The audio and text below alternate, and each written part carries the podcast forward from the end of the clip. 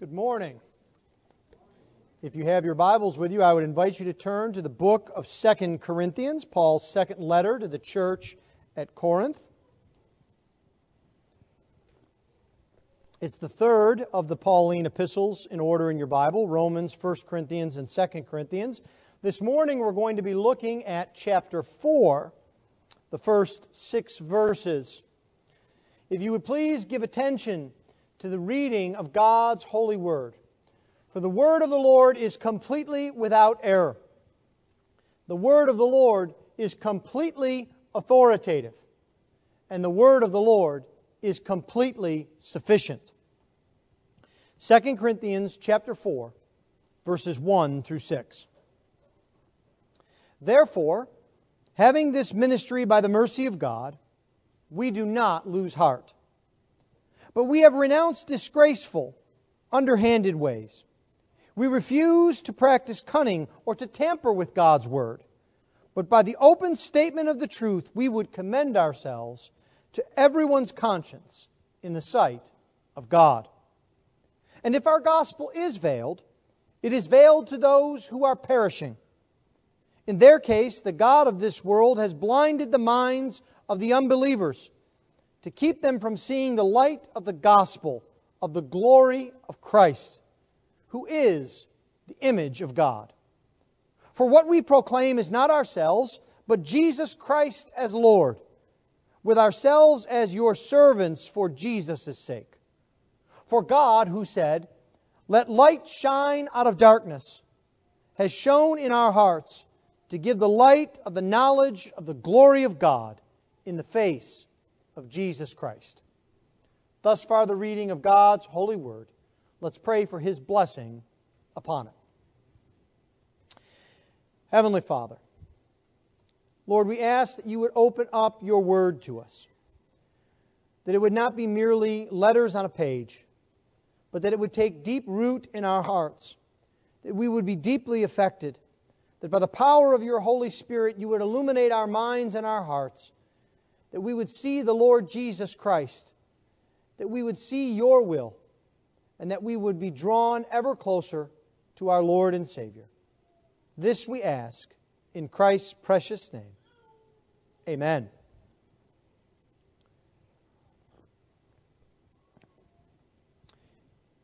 Is it today all about success? More and more, I think we see this, whether it's in business or in politics or in sports or even in school, it seems that more and more there is an emphasis solely on success. The only thing that matters is winning. Winning at all costs. Now, if this were true, we would expect Paul to be the winningest of all time. He would show us victory after victory in his ministry. But the truth is that Paul has spoken to us of his weakness, of his failures, of his persevering in the face of difficulties. And so, here in our text this morning, Paul tells us that there is something more important than winning. It is instead to serve the Lord with integrity and to put our hope in Him and in His victory. And so this morning, I would like us to see three things from our text. First, Paul tells us about an honest ministry. The ministry that he has is a ministry of integrity and honesty. Then the second thing we see is that Paul describes a hateful opposition, an opposition that is opposed to the gospel and Jesus Christ. And then, thirdly, we see a hopeful proclamation. That the proclamation of the gospel gives us great hope that God is at work and is blessing his people. An honest ministry, a hateful opposition, and a hopeful proclamation. Let's begin then by looking at Paul's assessment of his ministry as one of honesty. Now, you'll see here that chapter 4 begins our text this morning.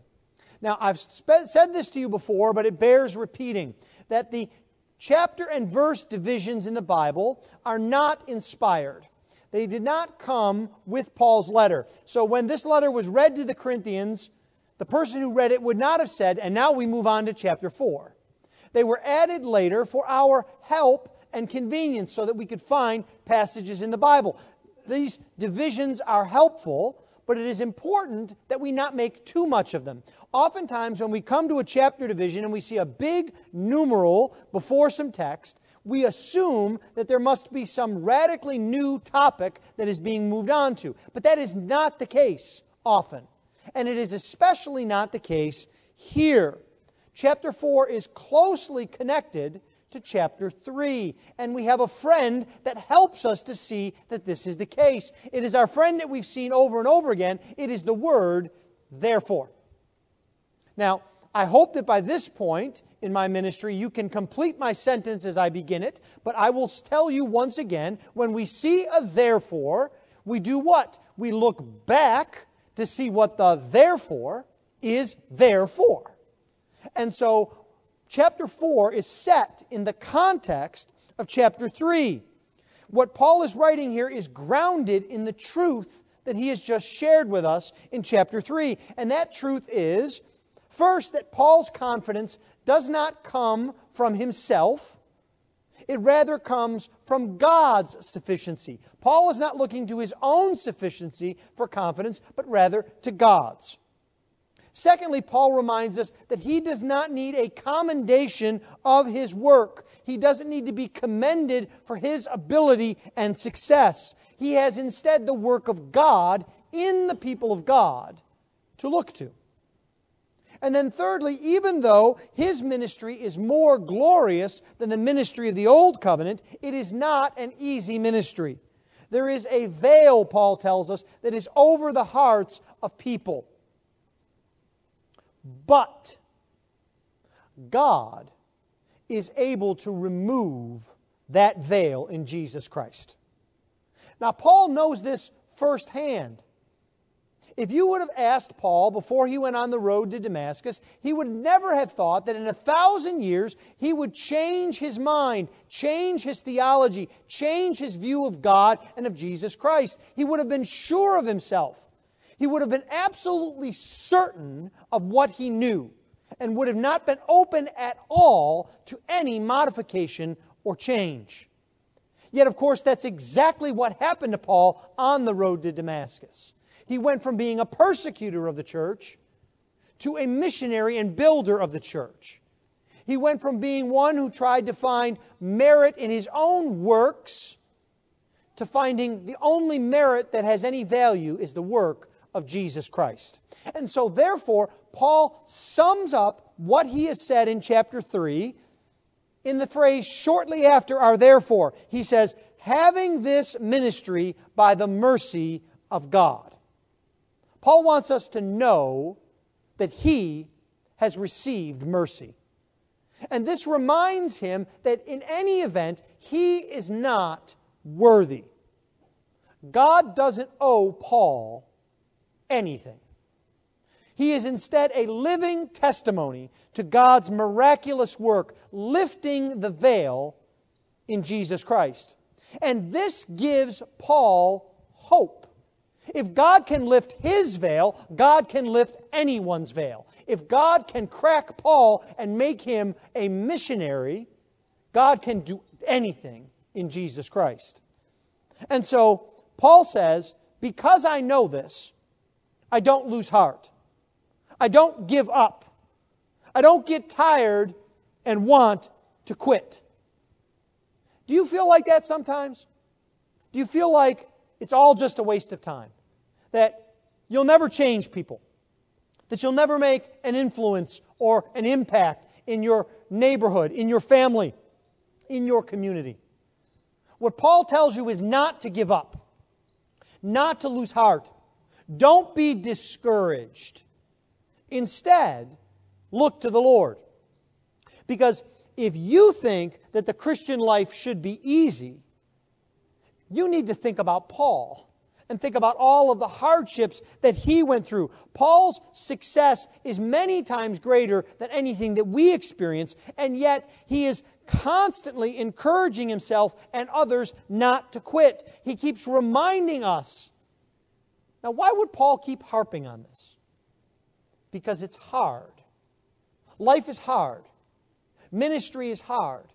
Telling others about Jesus is hard. And Paul wants us not to give up. When you are not able, remember instead that God is able. It's not your job to save others. It's not your job even to save yourself. It is God's job. It's a ministry that God has given to us. We receive it by mercy. Now, because of this, Paul tells us that our ministry must be an honest ministry. If it were just to be a win at all costs ministry, then anything we would do would be okay. After all, the ends would justify the means. But Paul rejects this strongly. Look at verse 2. But we have renounced disgraceful, underhanded ways. This is, again, the strongest way in the language that Paul can raise a contrast. He is directly attacking his opponents in Corinth who are busy talking about how good they are and how easy their ministry is. And he says, But instead, we don't have any way or any part of these disgraceful, underhanded ways.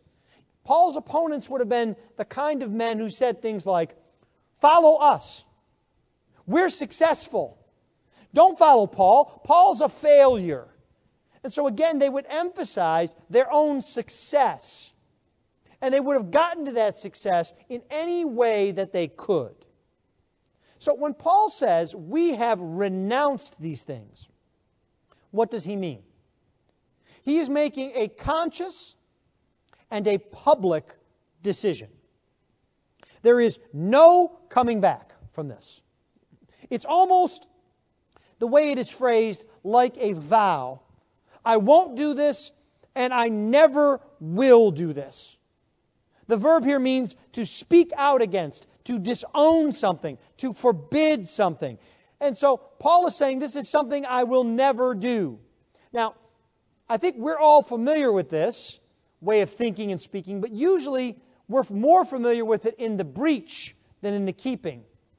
We say things like, I will never eat dessert again.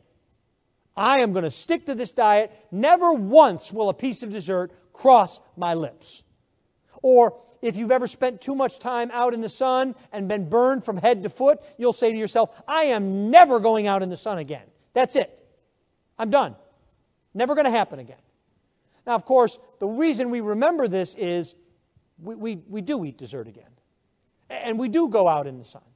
But it's different here for Paul. Paul's not speaking of things like eating or going outside, he's speaking of eternal spiritual matters. And he says, I am renouncing these things. Now, what is he renouncing? He is renouncing underhanded things, disgraceful things, hidden things.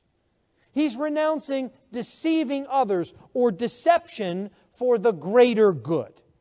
These are things that are shameful or disgraceful. And oftentimes we will engage in shameful, disgraceful things because we think something better will come out in the end and that people won't remember the means that we used to get there.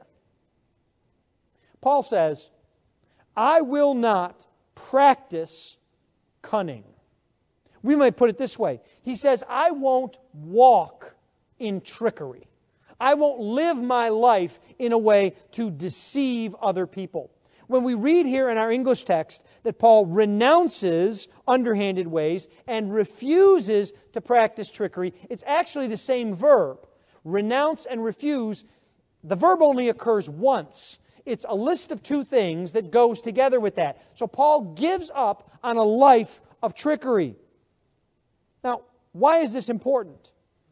Paul says he will not live falsely for success.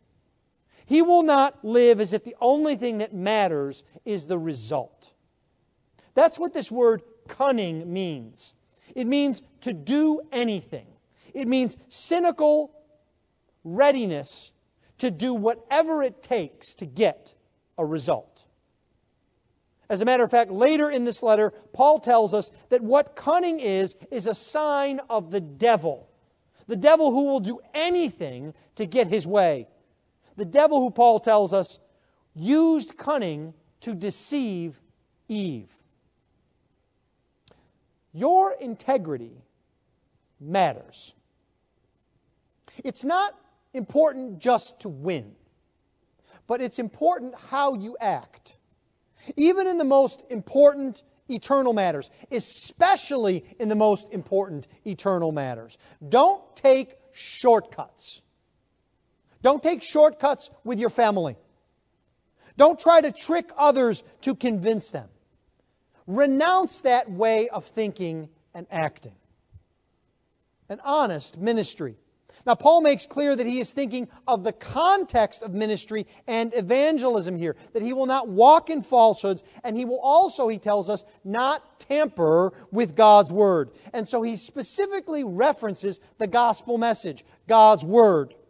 Now, this is very important. Why would anyone be tempted to tamper with God's word? This gets us back to the idea of success at any cost. There are, after all, many things in God's Word that are hard for people to understand, that are hard for them to bear. We see that all the time today. People generally do not like the idea of a holy, sovereign God. And so we might be tempted to downplay that aspect of God when we speak to them about the Bible. We may be tempted to, to leave it out entirely we may even be tempted to tamper with God's word and to make God other than he is so that he's more palatable to others. Many in our world today do not take well the idea of an exclusive nature of salvation, that salvation is only found by faith in Jesus Christ. And so we are tempted once again to tamper with God's word, to say, well, there's many ways to God. There's many ways in which you can relate to God. Jesus is great, Jesus is good, but he's not exclusive. Or we might take the ways of living, like the fact that the Bible speaks that marriage is only between one man and one woman. Now, that almost has become hate speech in our day and age. And so we might be tempted to downplay that truth of the Bible, to hold it back from people, because we're afraid it'll affect our success. All we have to do is to look at so many so called churches in our land today.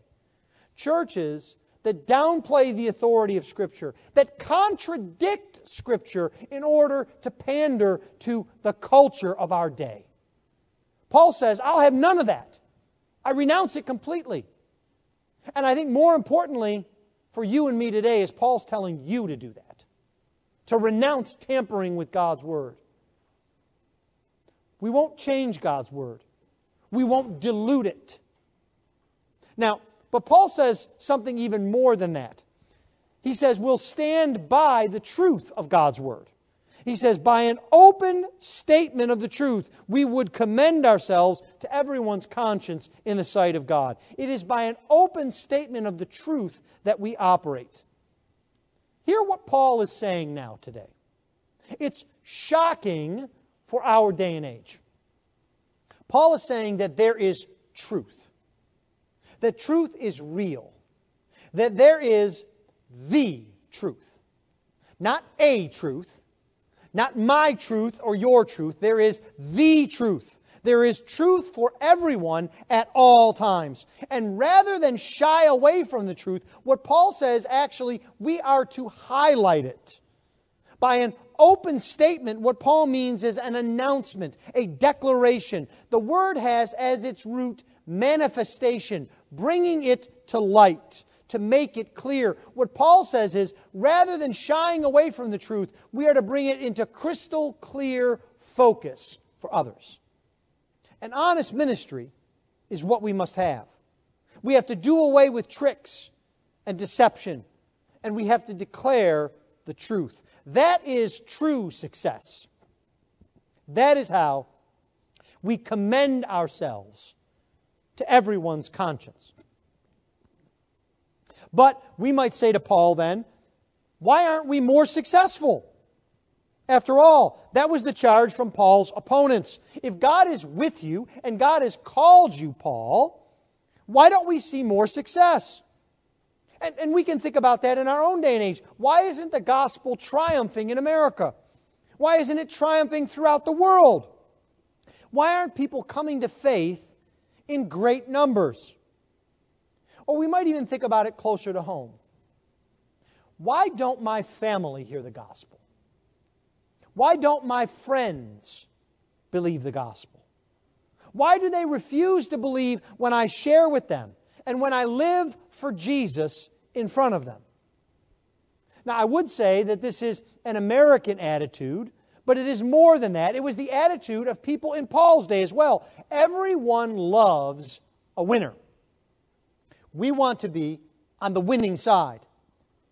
If God is sovereign and if He's given to us this ministry, why isn't spreading the gospel easier for you and me? Why does it seem to actually be getting harder in our day and age? And so Paul reminds us that the problem is not what we think it is. Our first instinct for this problem is to blame ourselves. If only we were better at presenting the gospel. People don't embrace the gospel because We've failed. We haven't done a good job of explaining it to others. It's, it's our fault, not God's. We need to be better at this. We need to work harder for God. Is this your instinct? Does it even keep you from trying in the very first place? You know, we think about this and we think, I haven't memorized enough of the Bible. I don't have all of the answers to give to people. No one's going to listen to me. I, shouldn't even bother. I'll just fail. Now, our second instinct is to say that it's a matter of understanding and clarity. And this is related to the first instinct we have. The problem, we think, is an intellectual problem. That people just don't understand what the Bible is saying. If only we could find a way to better communicate biblical truth. After all, who would reject facts when they're presented with facts? But Paul tells us it's not an intellectual problem. It's not a factual problem. It's a problem of the heart, of a veiled heart, of a veiled mind. The problem is not that I can't understand it, it's that I won't understand it. Do you see the difference? It's a crucial and important difference. Paul says that those who are perishing, those who are lost, have the gospel veiled to them. He's repeating what he said in chapter 3. Their minds are hardened. They do not want to see the gospel. They do not want to hear the gospel. They will not submit to the gospel. This is what the Bible tells us over and over again. It is a problem of the heart. The truth is that outside of Jesus Christ, we don't want to give up our sin. We love it too much. We don't want to submit to God. We want to be God. We're rebels by nature in our sin. It's not a matter of us being more persuasive. The only solution, Paul tells us, is the lifting of this veil from the minds and hearts of unbelievers. And who can lift that veil? Well, Paul has told us it is only Jesus Christ who can lift that veil. And so, if you are here today and you have not put your faith in Jesus, know that it's not because you don't have enough information. It's because you are not willing to give up everything for Jesus. But the only way to have life, the only way to have hope, is to give up on yourself and to turn to Jesus. You can have that life and hope. Pray to the Lord right now to lift that veil over your mind and your heart and to bring you to Jesus. He can do that. After all, Paul himself is proof. And we're not just opposed by our own hearts, we also have an active enemy. There is nothing that Satan loves more than misery and blindness. After all, that's his existence. He rejected God, and he is constantly at work to see others reject him also. Paul tells us in verse 4 In their case, the God of this world has blinded the minds of the unbelievers to keep them from seeing the light of the gospel of the glory of Christ, who is the image of God. Satan works hard to blind people, even to the fact that they are blind. Now, that, that sounds odd, doesn't it? But it's true. The first step of living as a blind person is to know that you are blind. Have you ever seen a blind person's home? It's incredibly organized. Everything is in its place because the blind person knows they can't look around and see something. They must know where it is by habit and custom. So everything is organized in its place.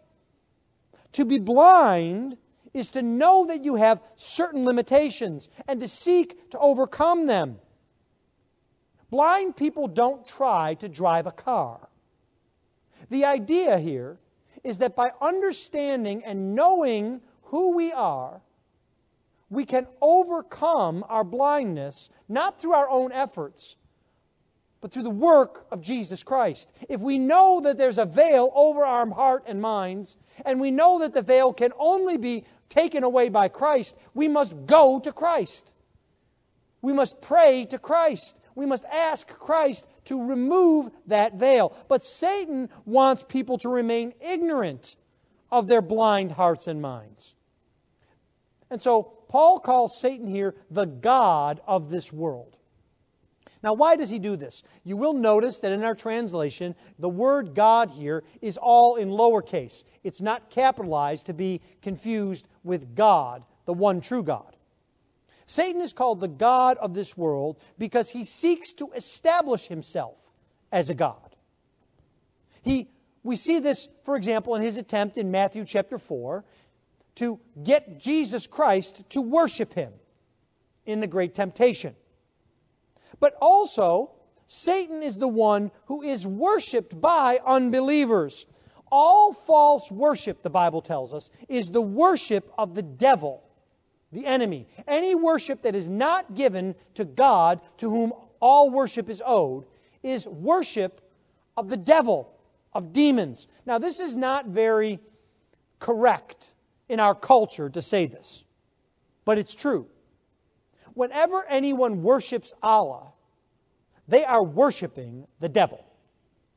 Whenever anyone worships Buddha, they are worshiping demons.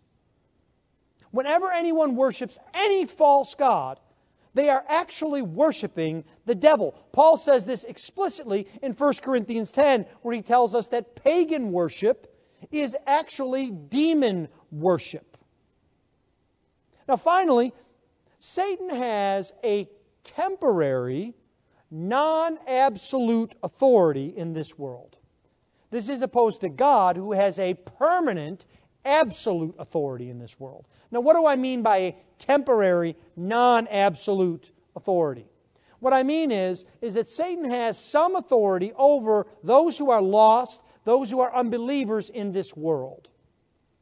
Jesus, for example, in John chapter 12, calls him the ruler of this world.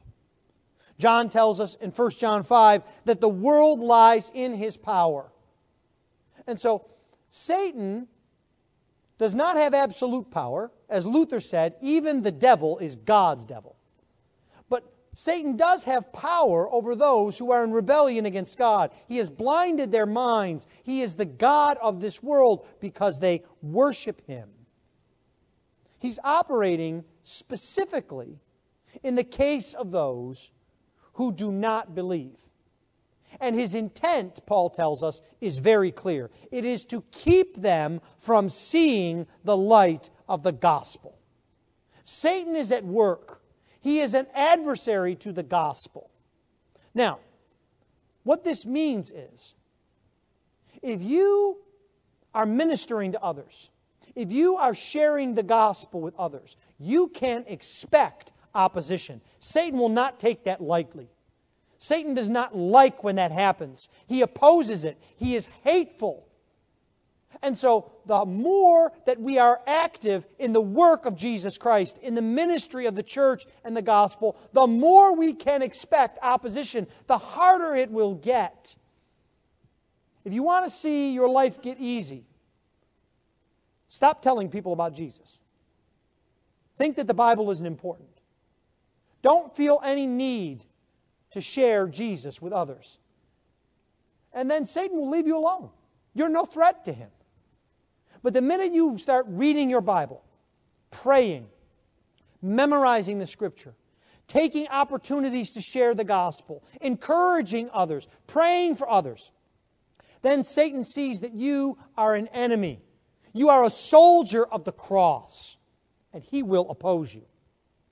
We have a hateful and a powerful enemy. An enemy that works with our own blind minds and hearts to keep us from seeing the glory of Christ. This explains why the gospel is not a series of wild successes. But has Paul gone too far now? Are, are we going to be discouraged by the enemy we have? I thought Paul had told us we were not to lose heart, and then he tells us that we have supernatural, powerful, hateful opposition. Well, this brings us to our third point this morning. In the last two verses, Paul shows us where our hope comes from. That we have a hopeful proclamation. And that that proclamation comes from proclaiming Jesus. And our hope comes from knowing that it's not our work, but it's rather the work of God. Let's look at each of these in turn. First, we see that our hope is not in our ability, but in proclaiming Jesus himself. In verse 5, Paul begins the verse with the word for. He wants us to see what the gospel is. He wants us to see that it is connected to the main idea of verse 4 that the gospel is the glory of Christ, that the gospel is Christ, the image of God. And by image, we mean the exact representation of God. Jesus is more than an example to us, He is how we see God. Do you remember Philip in John chapter 14? Philip came to Jesus and he said, Lord, show us the Father. And Jesus' response was, Have I been with you so long and you still do not know me, Philip? Whoever has seen me has seen the Father. You see, to see Jesus is to see God.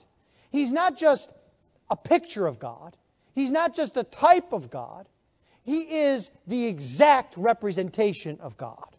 This is what the Bible teaches us over and over again. It teaches us that in John chapter 1, in Colossians chapter 2, and especially in Hebrews chapter 1. He is the express image of God.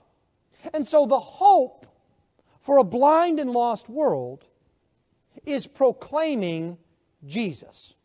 Because the gospel is the glory of Jesus, we don't go about, Paul says, com, uh, proclaiming ourselves. Now, this would be a direct attack on his opponents in Corinth because they were often fond of talking about who they were, how important they were, and what they had done and what they could do. And Paul says, I don't do that. You can know that I suffer. You can know that I'm weak. You can know that I'm not as successful as I might want to be. I don't care at all about any of that. What I do care about is that you know about Jesus. What I proclaim is Jesus Christ as Lord. And this little phrase is shorthand for the gospel. Think about it. Jesus means God saves. And he's named Jesus, Matthew tells us, because he will save his people from their sins. So Jesus is the one who saves us from our sins. Christ means that he is the divine Messiah. He is the fulfillment of all of God's promises. From the very beginning of Genesis 3 to the promises of Exodus, to the promise of an eternal kingdom, an everlasting kingdom to David, to the work of the prophets, Jesus is the fulfillment of every promise of God. And we proclaim Jesus Christ as Lord. Lord means that Jesus is God Himself in the flesh. Jesus is the great I am. He is the first and the last. He has been declared Lord through His resurrection from the dead. Even death could not hold Him, sin had no hold upon Him. Do you know this Jesus? Do you speak about this Jesus? Is Jesus your hope? With all that's going on in the world, are you tempted now to take your eyes off Jesus? Are you afraid for the church? Are you afraid for your family? Well, don't be, because Jesus Christ is on the throne. He is Lord. That's the message of hope that we have for ourselves and to share with the world. Paul then concludes with a second for in verse 6. He says, For God, who said, Let light shine out of darkness, has shone in our hearts to give the light of the knowledge of the glory of God in the face of Jesus Christ. Now, this word for is a slightly different word than the word in verse 5 we might translate this word because. Why do we proclaim that Jesus is Lord? Why is that the gospel? Because that is God's work, Paul says. We're not important, Paul says. In fact, we are your servants for Jesus' sake. But the work of the gospel is so unbelievable, so God centered, that the only thing that Paul can compare it to is creation itself. The same God who said, Let there be light, is the one who has shined in our hearts. The story of creation is all of God. There was nothing Everything came from God at His Word. So it is with the recreation. The work of the gospel is all of God. If God can create everything out of nothing, He can lift the veil. He can make the blind see. He can give the light of Jesus to those who are in darkness. And that should give us hope because it doesn't depend on us, it depends on God. It's important for you to have your hope in the right place. Don't place your hope in success. Don't place your hope in your abilities. There's only disappointment there. But if your hope is in Jesus, you will see that even though the opposition is fierce, even though the work seems impossible, Jesus is victorious. Jesus is Lord. Do you believe that? Then begin by proclaiming that gospel to yourself. And take that message of hope to a world that needs the light of the gospel. Let's pray.